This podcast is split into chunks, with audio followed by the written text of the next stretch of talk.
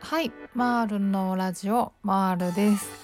今日は6月7日火曜日ですね。はい。もういい天気です。なんか今日ちょっと待ってなんか見切り発車的にちょっと今ポチッと録音ボタンを押しちゃってちょ何話そうかなってあんまりまとまってないんですけどあそうそう最近ねあのツイッターであのイラストを投稿する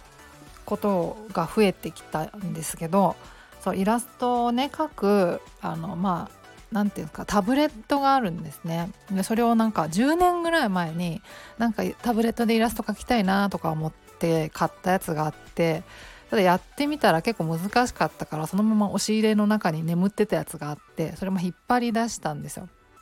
でそれを使ってみてまあまあなんとか使えるなっていう感じで最近それで、まあ、イラスト描いて投稿したりしてるんですね。その呼吸法についてとか。そう。ただまあね、まあ、書き慣れてないもんでなんかちょっと時間かかっちゃうんですけどね。でもイラストの反応がやっぱりすごいあってやっぱ分かりやすいですよね。言葉とかに比べてイラストでパッとも目で見て分かるっていうのがなかなかね好評なもんで続けたいんですけどいかんせんちょっと時間かかっちゃうんですよね。そうもうちょっとね今は10年前に買った結構一番最安値ぐらいの一番こうあの機能とかも少なめのあのタブレット使ってるからあの時間かかっちゃうんですけどもうちょっと環境をね整えたらいいやつ使ったらもっとね時間は短縮できるしいろいろもうちょっと綺麗に描けると思うんですけどまあまあそれはねいずれやっていきたいなと思ってます。まあ、イラスト本当にあの増やしていけたらいいなと思ってたりするんですけどはい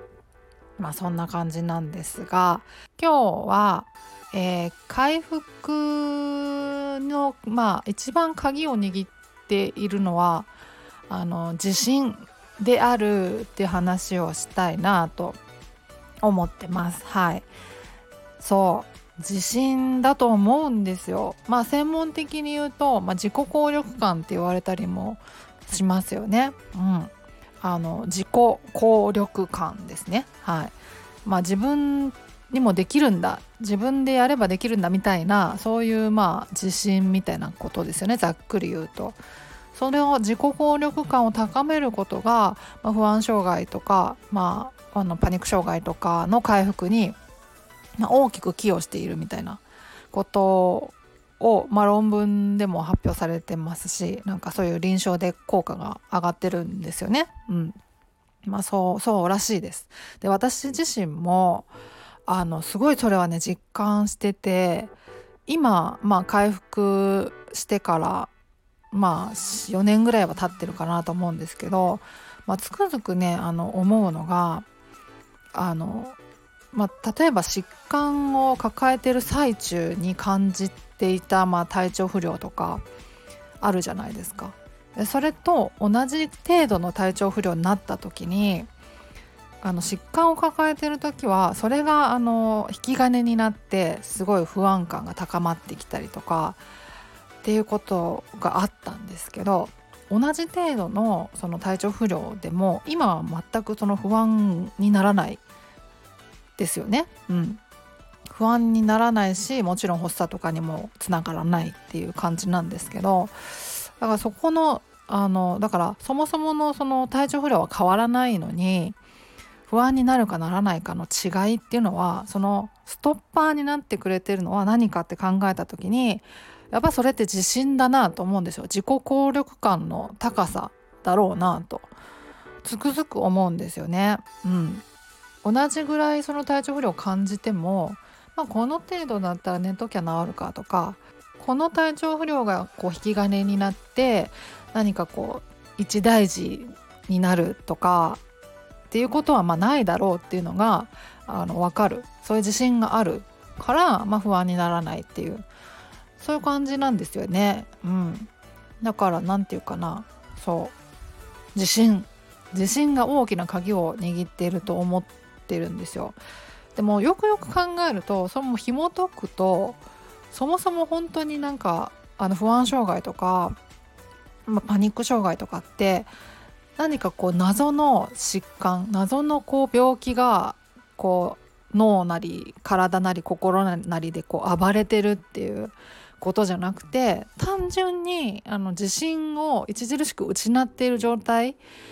なんだろうなって思うんですよ。すごいざっくりまとめるとですけどすごい感覚的にまとめるとそういうことなんじゃないかなと思っててまあもちろんそれだけってわけじゃないとは思うんですけどでもかなり自信とか、まあ、自己効力感の高さっていうのが本当に鍵を握ってると思ってるんですよね。うん、で自信をこう取り戻すことであのやり過ごせる体調不良ってかなりあると思うんですよ。私自身がすごいそれを実感しているので本当そう思うんですよね。うん、でまあまあ自信を取り戻すための治療法っていう意味で認知行動療法があるとも思ってるので、うん、そう自信を取り戻すって本当大事だなと思うんですよ。でまあ自信をま取り戻すために、まあ、普通に考えてやっぱりこう苦手なシチュエーションとかにねあの何度も対峙してで、まあ、やり過ごせるんだ自分で対処できるんだっていうことを、まあ、何回も実感することで自信がついてくるっていうまあねそういうことなので、まあ、そういう意味でもね認知行動療法が、まあ、有効であるっていうこうそういうことなんだろうなって思うんですよね。うん、ででも自信って結構なんかすぐなんか失われがちじゃないですか一時的に失ったりとかしがちじゃないですか。なんか特に今私アラフォーなんですけどでまあプチ更年期的な体調不良も増えてきてるんですよね婦人科系の。だからまあそういうのもあって、まあ、若い頃とはこう体力が違うなとかつくづくそういうのを感じる今日この頃なんですけどそういう意味でも自信ってちょっと失われていきがちだと思うんで体力的なものとかね。だからまあそういうふうに自信を失ってその例えばその不安障害とかパニック障害の症状があの寛解していたとしてもその自信を失うことでまた出てきちゃうみたいなこともおそらくあるんだろうなと思うんですよ。再発っていうねことが起きてくるんじゃないかなと思うんですけどただそのこれは自信を一時的に失ってるから症状が出て出るんだっていうふうにあの思えるのとまたなんか変な病気があの謎の病気がまた出てきちゃったまた荒ぶり出しちゃったっていう風に思うのとではあの全然違うと思うんですよね。うん、なんか一時的にまた自信が失っちゃったから一時的にまた症状出ちゃったんだって思ったらまた自信を取り戻すあのことをやっていけばいいわけじゃないですか認知行動療法ね。うん、そしたらまたあの自信を取り戻してあの症状を抑えることができるわけだからなのでまあそういう捉え方するともしま再発したとしてもあのそんなにがっかりしなくて済むんじゃないかなとも思うしまあそもそもねそういう捉え方がをしていたら再発自体もあのなかなかないのかなとも思ってるんですよね。まあ、認知行動療法の、まあ、メリットとして再発率の低さが謳われているので、まあ、そういうことなんだろうなとも思うし、うん、なのでですねまあまあ自信ですよね。自信が大事かなと。で自信を取り戻すためにあのいろいろね少しずつやれることやってってできるんだっていうこう成功体験を積んでいくっていうことが大事なんだろうなと思いますねっていうそういう話です。はい。ね。うん。本当そう思います。なんか本当つくづく今思ってます。なんか昔よりも体調不良増えてますけど疾患当時よりもなんなら増えてますけどでもそれでも不安にならないっていうのはやっぱり自信っていうのが自己効力感の高さっていうのがこうストッパーになってくれてるのかなっていうのは本当つくづく思いますねっていう話です。はいそんな感じで今日は終わりにしようかなと思います。はい。ではまた次回お会いしましょう。ではでは。